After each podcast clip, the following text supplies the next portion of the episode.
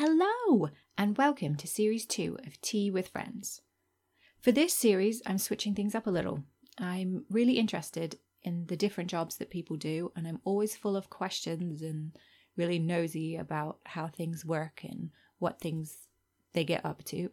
So I thought, why not do series two of the podcast on that?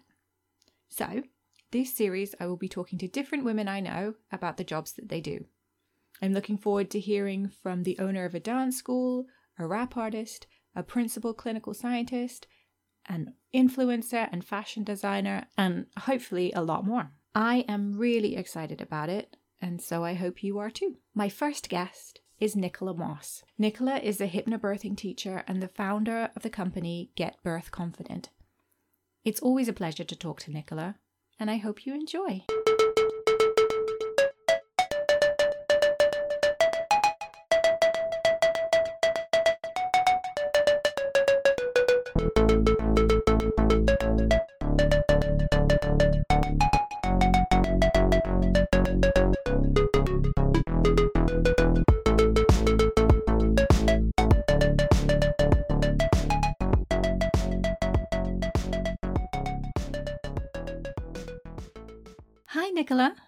You so much for coming on and being willing to speak to me. You're welcome. It's lovely to be here. So, I'm going to get straight into it. Why did you decide to have hypnobirthing as your career? Well, I it was based on my own experience of doing a hypnobirthing course. So I did a course when I was pregnant with my second child and oh, I was blown away by it. I, I had so many light bulb moments and I just thought, wow, this is amazing and I can't believe that I didn't know this stuff before. And I had my birth and I had a really amazing birth experience and then I I just had this really strong feeling that I wanted people to go into their births feeling how I felt. And so I not long after my birth I enrolled on a teacher training course um, which I started a few months later and then a few months after that i was trained and started teaching so it all happened quite quickly really but yeah i just had a real strong sense that i wanted to retrain and and do it What were the light bulb moments that you had when you did your course?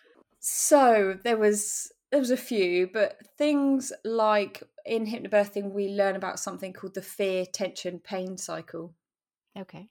and this is the idea that we we all have these ideas about birth stored in our subconscious and they have come from things that we've seen we've heard. So for example birth horror stories that people have told us or you know tv shows films the negative language that we use around birth as a society and all that information just gets stored away. So even if we don't actively remember it it's all stored in our subconscious. And so when we go into labor we often have a tendency to start to panic. And because we panic we we become tense. And then because we get tense it, it becomes painful. And if it's painful we we get more scared. And so it's a vicious circle really. And the the light bulb moment I had is based on my first birth experience and looking back to what happened and thinking that definitely happened to me. I obviously had no idea about any of it.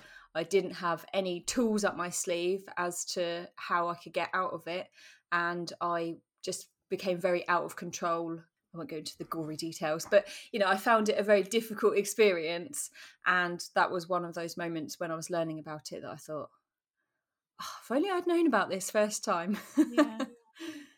What Yeah. were the differences between your two births then? Well, my first labour was very long. Okay. Now, first labours are more likely to be longer. It's you know it's well documented that second or subsequent labours can be shorter because our bodies uh, know what they're doing by that point. You know more quickly, and they kind of default um, to the sort of next stage, as it were. But I, it, as I say, it was really long. I'm talking days, and I think that was not helped by my panicking. So I think it did slow things down. As we panic when we're in labour, we release adrenaline, and that doesn't work with the main birth hormone, which is oxytocin. And so if you if you're panicking, you're actually blocking oxytocin, which is needed to contract the uterus. So it can really slow things down. And I do feel like there was lots of things at play there that made it particularly long first stage of labour. Whereas in my second birth, I knew more about this. Uh, I had techniques that I had practiced and learnt and you know could use um, sort of coping techniques relaxation techniques and i knew much more about how to boost and facilitate the birth hormones so i was much more clued up on setting up the birth environment and in fact i actually chose to have a home birth second time round because i had a really good understanding that it was much more um, aligned with the hormones of birth. Um, whereas first time I had to leave my safe space and go out to hospital, and I did feel like the the journey to hospital, arriving at hospital, didn't really um, help me. So that's not to say that you can't have a hospital birth, but I made the decision to have a home birth, and I did feel that it definitely paid off um, because you felt more confident after you'd learned all of these things. Yeah, I felt more confident, and uh, I also felt confident in the choice that I had made of where to give birth. Okay. If you told me, if you'd said first time round, oh, next time you're going to have a home birth, I'd thought that you were, you know, joking. I just wouldn't have believed it because I didn't have any desire to have a home birth. But it was mm-hmm. only when I did hypnobirthing and I learned about the hormones of birth and how it all works that I realized that home was a really good place to give birth because you're much more likely to produce oxytocin at home because that's where, somewhere where you feel safe, yeah. unobserved, comfortable, it's familiar. And so it seemed actually like a really good choice for me second time round. So do you think that hypnobirthing sets people up for home births or does it work just as well in hospitals or yeah, I mean, it, it really actually does work for any kind of birth. It it's people do associate it with home births, drug-free births. Uh, people often think it's kind of hippie and out there, but actually, it it really can be applied to any kind of birth. Um, that's the beauty of it is that it works in conjunction with other things. So, you know, if someone does want to use other forms of pain relief, then this is a great thing to use before you reach for the other pain relief or at times when it wouldn't necessarily be available to you. So that time when you're at home before you arrive at hospital or on the, the car journey to hospital, arriving at hospital, these are all times when you wouldn't necessarily have other forms of pain relief anyway. So it's actually really good to help before you reach for that or in conjunction with it later on. Well, I think I think it's interesting what you're saying about it being like hippie and stuff like that. Because with my with my first birth, I was induced, and it was yeah, I have a wonderful baby at the end of it, but it was not a very pleasant experience and really painful and really stressful. And I had a friend when I was pregnant with my second who said, "Oh, I did hypnobirthing and I really liked it." And I thought, "Okay, yeah, yeah. Tell me all about these wonderful hormones and tell me that it's not going to hurt and like you know all of these things and i've been through it i know that it's mm. it's going to this is ridiculous and i thought you know what okay i'll try anything coming up to the end of it so mm. i did some with my second and obviously it was still painful but it wasn't the same type of pain for me now i mm-hmm. wasn't mm. induced the second time which i mm. know changes things but it was just i felt like my body was doing what my body should be doing mm. and i was okay with that. I was like okay i know this is what's going to happen. And i had a hospital birth but um i didn't get there until my baby was i was 10 centimeters dilated. Mm. and i thought what? Like how have i managed to go that far? Wow. without any pain relief this is insane. Yeah yeah that's it it's yeah it it really is good to kind of have those techniques up your sleeve and it's amazing how how your body can kind of perform differently when you've got those things to hand and you're not getting panicked um yeah it's really great to hear that you had a good experience with it. But that's another thing is that sometimes people think that um they say things like hypnobirthing didn't work for me because it it my birth wasn't pain free or I did experience pain. Yeah. And actually, hypnobirthing is not about saying you are going to have a pain free birth. I mean, some people do experience birth pain free, but that's certainly not how I experienced it myself. Yeah. um, but I never felt out of control that second yeah. time and i didn't feel that the sensations i was feeling were bigger than me or that it was something that i couldn't handle and i think that was the difference is that mm. i felt in control the whole time um, and you know from speaking to clients that I've done my course um, some of them for for a, a subsequent pregnancy um, they've reported similar sort of things so yeah, it's it's more about that. It's it's a whole approach. It is a whole um, antenatal course, but I do think it is really effective in kind of feeling like you really are in control and you've got a whole toolkit of things there to kind of draw upon. Yeah. One of the questions that I, I put a shout out on social media about, let me know if you have any questions for my hypnobirthing teacher that's coming on, was I was induced, which ended in a C section, and I felt very out of control. Would hypnobirthing have helped in this situation, or is it only for straightforward births? I am 100% sure hypnobirthing would have helped. Again, people think that hypnobirthing is kind of one kind of birth or that it only kind of works if you get the birth that you were looking for. But actually, hypnobirthing is really great for preparing you for changes of plan.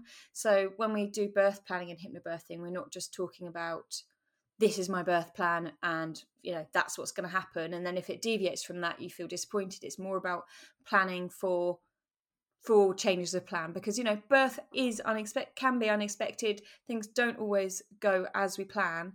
And so it's about knowing all your options so that if there is a change of plan like something like an induction which or you know a, an unplanned cesarean a you've thought about it B, you know how to stay really calm in the event of a change of plan.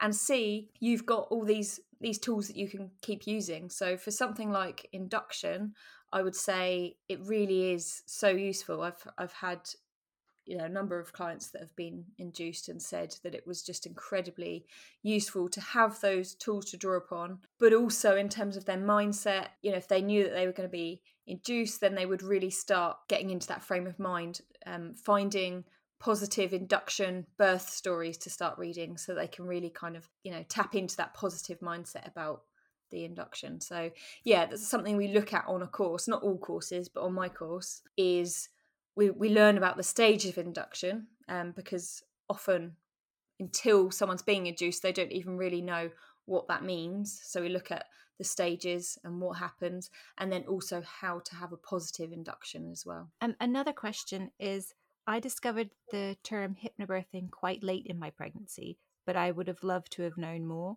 What would you say is the best time to do a course and get the most benefit? So um, this is well, it's a tricky one to answer because there isn't a best time. Some people do get their have their 12 week scan and then they're like, right, I'm going to do hypnobirthing and I'm going to have all of this time to practice.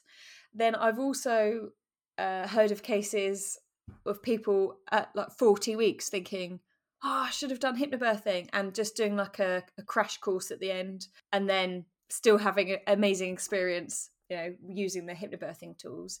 Um, i'd say the majority of my clients probably do a course when they're kind of 28 weeks onwards so 28 to 34 weeks but i've had people earlier and later than that as well. There's no right time. Some people like more time to practice some people like the information to be fresher so it's just kind of personal preference. So we got another question from someone who said that their partner wasn't very supportive about hypnobirthing. They were quite into it. They wanted to do it, but their partner said, "Oh, you know, no, I don't think it will work. I think it's going to be a waste of time." Would you have any advice for them? Well, I guess it depends if they've already enrolled on the course. If they're enrolled on a course, could a mother do it by herself? Well, they could, but I really would recommend a birth partner being involved in the hypnobirthing course. The birth partner plays a huge role in labour and if you've got a birth partner that isn't prepared that isn't really engaged hasn't really engaged in the process and ha- hasn't really learned those tools with you they're not really going to know what it is you're doing. And actually, they're probably not going to be an asset in the birth room because how are they going to help you? They don't know how they can help you. So what could she what could she say to her partner do you think that might convince him to go to a hypnobirthing class with her? Because it does seem like they like you're saying they need to be on the same page and he's really not at the moment. Yeah. Well, um, a lot of hypnobirthing teachers run free taster sessions or introduction to hypnobirthing sessions. So they okay. are often really good opportunities for for any for the birther, but also for a birth partner to kind of get a bit more of an understanding of why it's so important. So I would say, you know, get helping them to get informed about why it's helpful is going to be good. But ultimately, if they're still not willing to be engaged in it, then uh, sounds harsh, but I would seriously consider whether they're the right person to be your birth partner mm. because this is really important. This is a moment that you're potentially going to remember for the rest of your life, your your labour and your birth. Um, if they can't see why that's really important to you, then are they going to be the person that's going to best support you in labour? So that you know, it does sound harsh, but I really would consider whether they're even if they are your part life partner, they might not be the best birth partner. Yeah, but it's it's quite it's a, a hard question, you know, to put forward, and then I guess the answer is quite hard as well. But hmm, you answered it, so thank you, and thank you for your candor with it. I saw a post on your social media actually, I think it was today, that talked about the fact that people are quick to speak about birth and talk about birth stories, but not to talk about postpartum stories. And I just wondered, why do you think that is? Well, I think a birth story makes a better story. So, okay. So you know, I was talking at, at, at the beginning about uh, we all have this this negative information about birth in our head about how it's going to be really terrifying and painful, um, and that's because people like a birth horror story. Like it's kind of, you know, you know when you've dramatic. Got, you've got, yeah, you've got everyone's attention and they're all kind of hanging on you every word, and and then this happened, and so I think it just makes a better story. Um, then I cried, and yeah, yeah, the, yeah. It, it, don't know. It just obviously birth for most people is private, but for some reason the story some people keep their birth stories private, but a lot of people are quite keen to tell their birth story. Whereas I think postpartum, yeah, I just think it people feel I think people feel like it's really private and because it they haven't heard much about it, then they're not sure what you know whether what they're going through is normal. And so mm. I think people just tend to keep it under wraps more.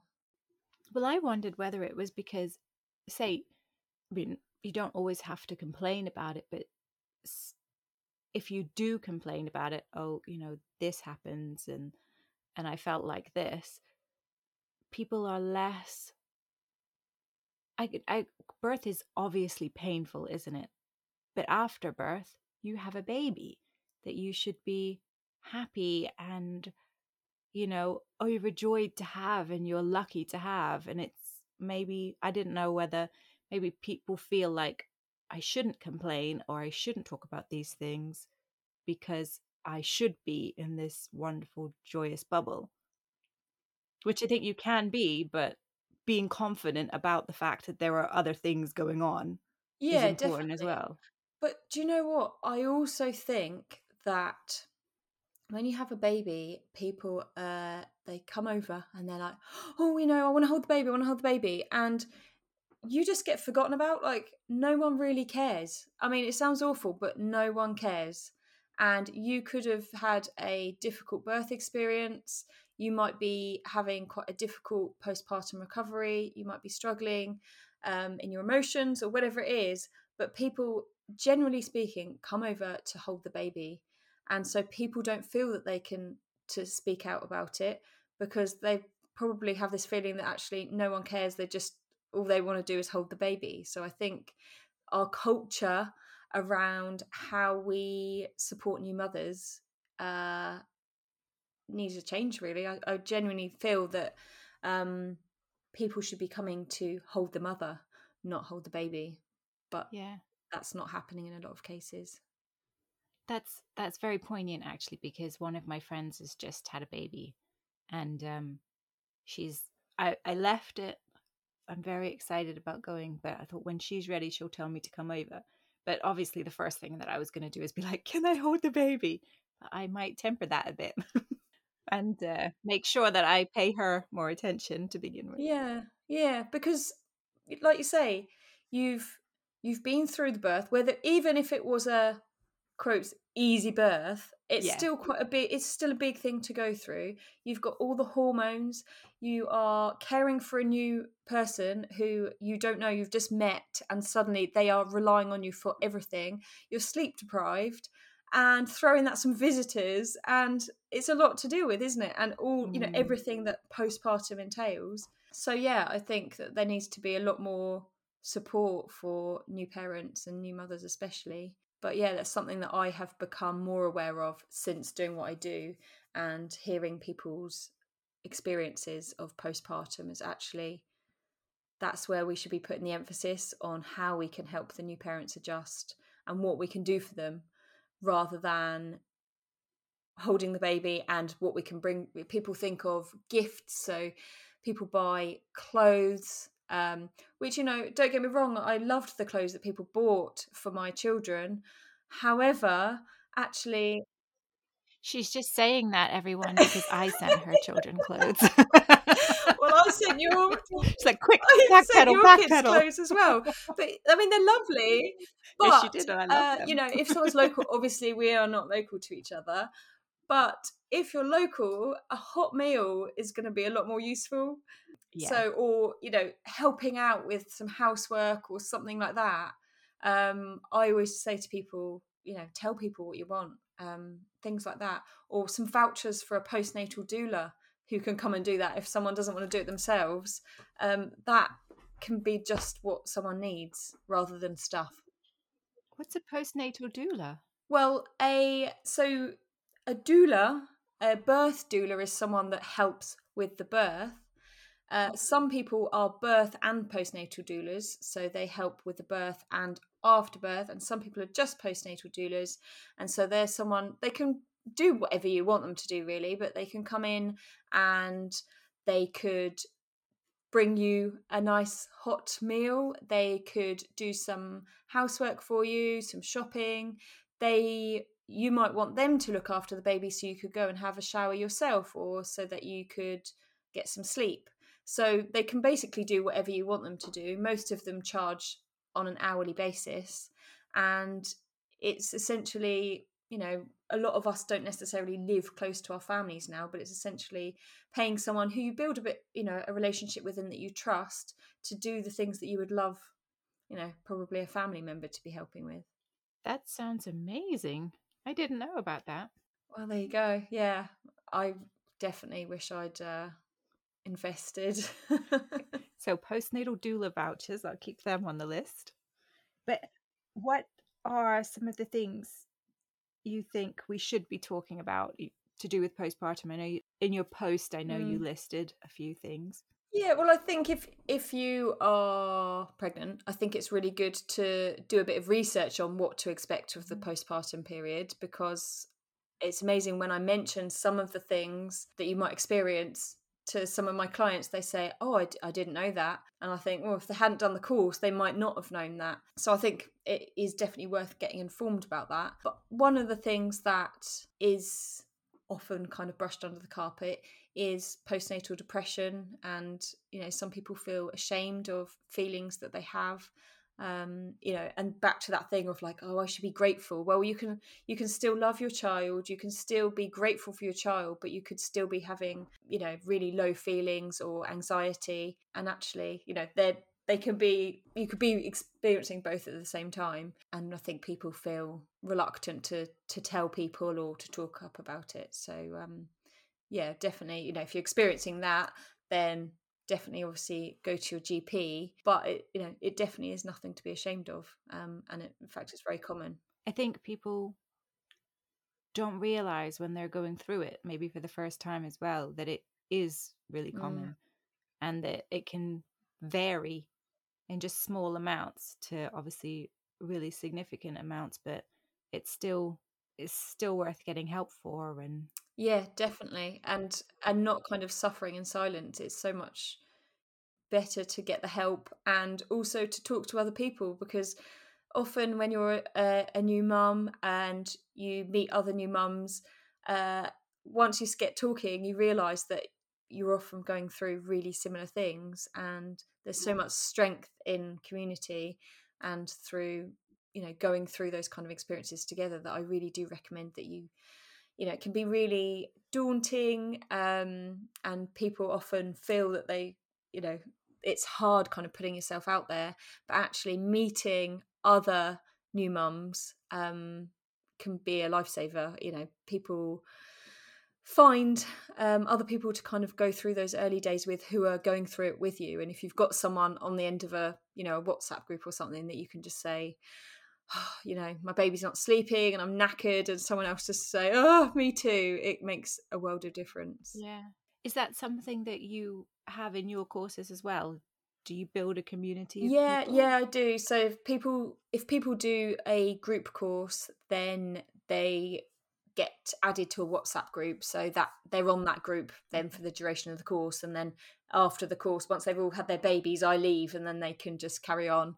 Um, so um, that happens. And we also have a private Facebook community as well. So that's for anyone from any course. So even people that have done private courses are in the Facebook group. And that's um, okay. an ongoing kind of community for anyone that's ever done a course with me, which is really nice to kind of see people from different courses talking to each other. What's your favorite thing about your job? Well, it's hard because I, I mean, it sounds really sad, but I just, I do love everything because I'm everything I do. I'm like, oh, I love this part of my job. I love this part of my job.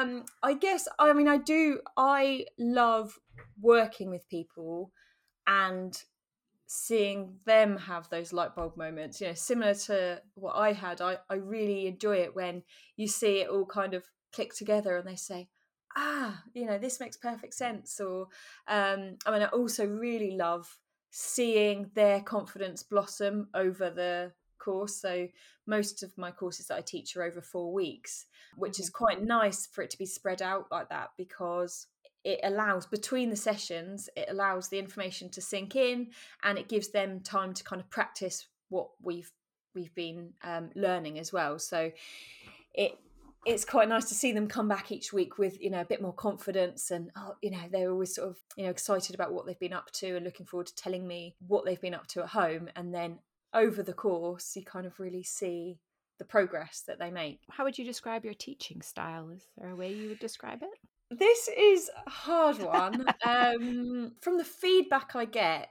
people say that it's quite informal um, and down to earth. Um, i don't there's no death by PowerPoint in my teaching. So okay. I try to make it more of a discussion uh, rather than just and on the next slide is blah, blah, blah, so yeah i try and get a bit of a discussion i also try and make it fun are they do you teach online and in person or is it just in person or? well i was doing both up until okay. well actually i've just currently teaching my last face to face course this month for a while. I'm just going to be taking a break and okay. just continuing with online for a while. So, yes, from March, it'll all be online. Do you feel like there's been a shift towards people enjoying doing things more online? Yes.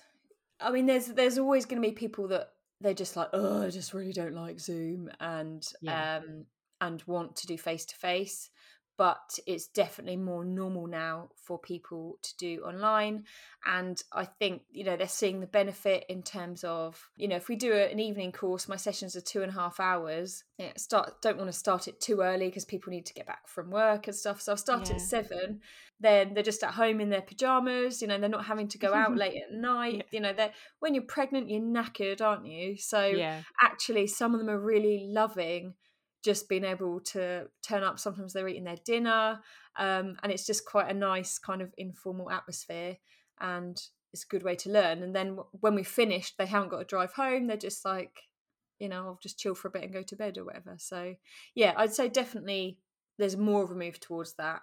Um, but yeah, you'll always get those people that that like to do it face to face, which is obviously understandable as well. So where are you based? I am based on the south coast between Chichester and Portsmouth. My my online courses, so my group courses, I get I do get a lot of local people as well, but I also get people all across the country. Okay, I was going to ask, yeah. Yeah, so yeah, I get people all across the country. And then for private courses, I also get people across the country. But I can offer private courses in person as well if people want that. So So what sort of lessons do you offer then? You have group ones and private ones and yeah, so I have the full group course. That's the four week course. So it's 10 hours split over four weeks. Then I have a full private course, which is essentially the same course, but it's private. So it's just you and your birth partner. And obviously, we can tailor it more and chat specifically about your circumstances rather than more generally. And then I do offer refresher and essentials courses, which are private courses. So they're three hours. And so the essential course is really good if you're late on in your pregnancy. So if you're sort of after 36, 37 weeks and you're thinking, oh, I've, you know, I think I've run out of time, then this is a three hour course to kind of pack in as much information as you can. And the refresher course is similar, but that's people that have done hypnobirthing before. So if they've done a course before for a previous birth and then they just want a refresher on the kind of essential information, um, then that is something that they can do. So if people are interested in your courses, how would they get in touch with you? What do they do? If they want to find out more information about the courses, then they can head to my website, which is getbirthconfident.com. Um, I'm also on Instagram at getbirthconfident, and they can either D- DM me through Instagram or my email address is on my website as well if they wanted to get in touch with any questions. We can always set up a call as well. So if they wanted to kind of dig a bit deeper in how I could help them, then I'm more than happy to have a call and go through it all. Perfect. So I will put all that information in the episode description. So if people missed it just then, you can still get it there. And thank you so much for coming to talk to me. I've really enjoyed our chat.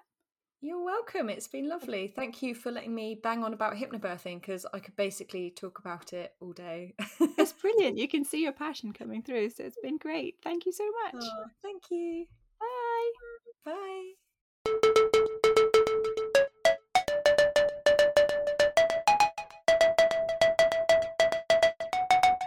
You so much to Nicola again for coming on to chat with me. I loved it. It's always good when you have a conversation that leads to new discoveries. And if you enjoyed listening and want to get in touch with Nicola with any inquiries, like I said, I will put her contact details in the episode description. In the next few weeks, I will be interviewing quite a few people so I can get them while I can pin them down. Um, and I will be putting up opportunities to ask them questions on my social media pages on Facebook and Instagram, which is at T, just the letter T, with Friends podcast. So please follow and like and ask any questions you'd like to, and I will try and get them in. If you enjoyed the episode, please like, rate, and subscribe. Thank you. And thank you all again so much for listening. It really does mean the world to me that so many of you do and you that you send in such nice comments. You are officially the best. So, until next time, my friends, I wish you joy.